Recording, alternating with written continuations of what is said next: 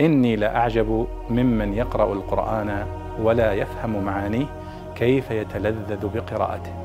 كيف يتلذذ بقراءته. ورد سؤال عن قوله تعالى فشرد بهم. ما معناه وهذه الآية وردت خطاب للنبي صلى الله عليه وسلم في في في سورة الأنفال آه، في معركة بدر. فالله سبحانه وتعالى يقول فإما تثقفنهم في الحرب أي إما أن تلتقي إذا التقيت بهؤلاء المشركين والكفار في الحرب فشرد بهم من خلفهم.